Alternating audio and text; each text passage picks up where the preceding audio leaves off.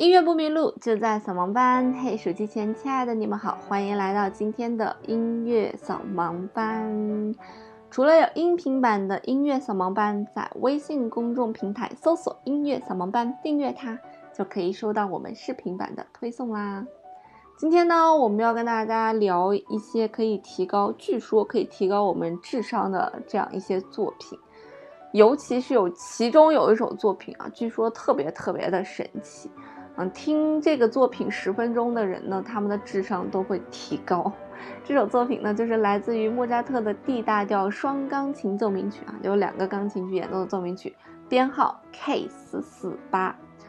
那这是怎么发现的呢？据说呀，在这个一九九三年，美国加州大学的神经生物学研究者有三位研究者。他们联合发表了这个论文，声称他们做了一个实验，就是呀，他们找了加州大学的三十六名心理学的学生，他们做了一个测试，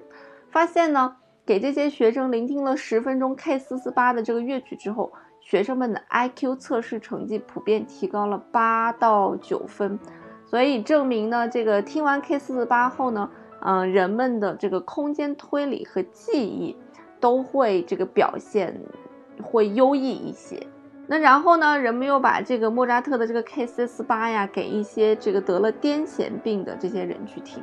他们发现呢，把莫扎特的作品给得了癫痫病的这些人去听呢，哎，他们的这个发病的程度以及发病的频率会有所减少。啊，他们当时呢是找了三十六名病人，那么其中二十九名的症状都得到了减轻。然后呢，他们又把这个试验呢运用到了这个孩子的身上哈。他们发现呢，给一些多动症的儿童去听莫扎特的音乐呢，有助于缓解他们的多动症。因为呃，听莫扎特音乐的那组儿童，他们脑袋当中的有个叫做西塔脑电波啊啊，什么是西塔脑电波呢？就是多动症患者他们的西塔脑电波往往过多，所以他就是多动了。所以听完莫扎特的音乐之后呢，他们的西塔脑电波就明显减少了，然后就变得更加专注了，控制情绪的能力也大为提高，社交技巧甚至都得到了改善。而给一些老年痴呆患者在听莫扎特的音乐十分钟之后呢，他们的这个智力测试也得到了良好的表现。听起来是不是非常非常的神奇？那么这个试验呢，也曾经运用在这个大鼠的身上啊。这个当时是这个科学家们就找了一群大鼠，然后把它们分成了三组，一组呢去给他们听莫扎特的 K 四四八，另外一组呢就什么都不听，剩下一组呢去给听这个莫扎特的 K 四四八反着放，就是倒着放这个音乐哈。结果呢，实验证明呢，听 K 四四八的这群大鼠，他们变得更聪明了，更有空间感了，而什么都没有听的那一群大鼠呢就没有变化，但是。听反向这个莫扎特作品的这群鼠呢，他们的空间感就变差了，也就意味着呢，他们的某种能力被破坏了。但其实呢，大鼠啊，他们就是基本上是听不见任何声音的哈。所以莫扎特的这个作品到底是怎么样去影响他们的呢？那科学家就感觉说，有可能是因为莫扎特。这个 K 四四八里面的节奏律动来影响的这些大鼠们，所以说正着去播放莫扎特的这个音乐，莫扎特音乐里面的这些律动会影响这个我们一些神经中枢哈，让我们变得更加有规律，或者对空间更能把握。而反向去听莫扎特的这个音乐呢，非但没有这个效果，还会有反向的效果。那其中呢，我们原先介 介绍过一个音乐家，这个音乐家叫勋伯格啊，就是那个无调性的那个音乐家。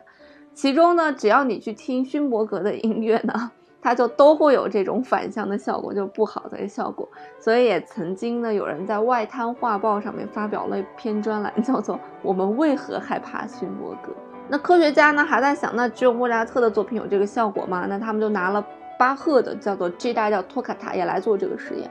然后他们发现呢，同样是三组哈，一组就是正着放这个，一组就是倒着放这个，一组就是不放。那他们发现呢，这三组呢也有类似的这个趋势哈，但并没有像莫扎特的音乐反应那么大，尤其是那个反向的那一组，就是倒着放的那一组。巴赫组的嗯表现呢，要比莫扎特组的表现要好很多。显然，把巴赫的作品倒着放，没有比莫扎特的作品倒着放影响那么大。这可能是大自然赋予我们的一种天性哈。那有人就讲了说，这个为什么会有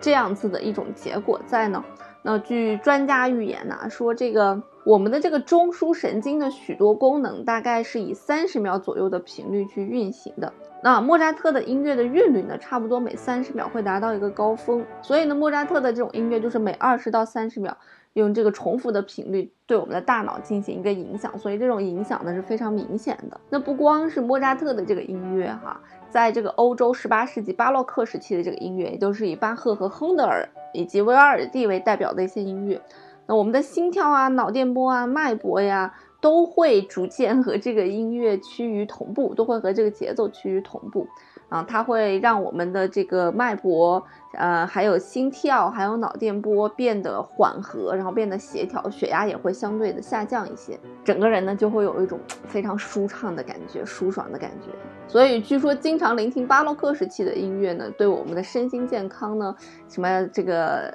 呃心脏病呀、高血压呀、失眠啊、糖尿病啊都有所缓解，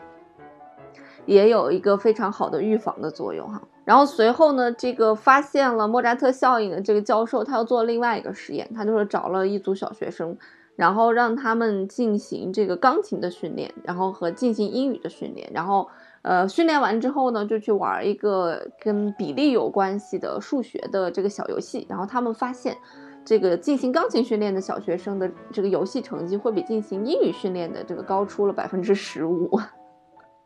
所以可见，这些古典音乐真的可能是对我们的大脑会有一定的好处哈。然后呢，据说啊，这些研究者们就发现了，音乐不仅对小学生的什么算分数啊、算百分比的运算能力啊、空间啊、时间推理能力有促进作用，对阅读理解能力啊、言语记忆能力啊、心理能力啊也有非常重要的作用。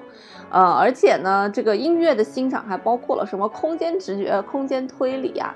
这个对数学来讲也非常重要，所以呢，学习音乐呢，啊，听这些音乐家的作品呢，或者欣赏音乐呢，能够这个强化我们人脑当中的潜在的神经结构，提高一些相应的能力，尤其是一些数学的计算能力哈。所以呢，人们把所有的这些呃听古典音乐，就是有一些音乐会对我们脑袋产生好的影响的这些音乐，统起了一个名字，叫做莫扎特效应。因为其中以莫扎特的作品为主啊，所以就把它叫做莫扎特效应。而听通俗音乐呀，或者轻音乐呀，就没有任何的影响。而听勋伯格的音乐呢，会对我们的大脑的这些空间的感感觉有损伤。那关于这个莫扎特效应呢，有一些科学家是就是比较支持的，因为他们觉得我们大脑里面会有某种神经触发模型，他们这些神经触发模型呢是服务于我们大脑不同区域的，来负责我们大脑之间的信息的传输啊，然后互相传递信息的这样一个功效的。那音乐本身呢，就是像莫扎特这样的一些音乐，又符合我们的心跳啊、脉搏啊这些音乐。那它的结构又非常的丰富，而且曲调也非常的轻快好听，它都是能够刺激我们的大脑的这种模型，就是有利于让我们去做一些复杂推理的问题的解决。那像勋伯格的这样的音乐，其实非常不符合我们听觉的这样一种规律。因为它是无调性的音乐，听起来我们的第一感觉就是难听，特别难听，所以它就有可能破坏我们这种的这个神经的这种传输吧。然后科学家们其实也做了很多这种音乐的试验，确实呈现出来了一些积极的一些效果哈。但也有一些人认为呢，觉得这就是胡扯啊。那我们早先说的九三年的这一篇这个莫扎特效应的论文。就是一篇胡扯的一篇文章，说它不够严谨，啊，说这个听完 K 四四八以后能够提高人们的智商，整个的这个试验听起来就不严谨，所以你后面那个结论也没办法得到信服，所以莫扎特效应其实是不存在的，是一种谬误。那我不知道大家怎么去看待莫扎特效应这件事情哈。那从我个人来讲，我是觉得人可能天生自然或者我们的 DNA 里面就写着对某一些和谐的东西有一种天然的亲近感，而对一些不和谐的东西有一种天然的排斥。就比方说我们前几期去讲的音乐为什么是十二个音呢？也就是当时的人们拟定这十二个音的时候，他也是觉得这十二个音是最和谐的。如果我多拟定也没有那个必要。那少拟定，可能有些和谐的因素还没有被发现出来，所以就把这个拟定出来了。那像巴赫、像莫扎特，他们在最初写作品的时候，他们也是凭着自己的这个天性去写的。就像莫扎特，人家说他可以在三分钟之内写出来三页三页的乐谱啊，所以莫扎特写作品就基本上是边哼边写，就是这样一个过程。所以他也是顺应着他自己的天性，把无穷无尽的音乐写出来。所以这也是非常符合我们人类的听觉的这样一个规律吧。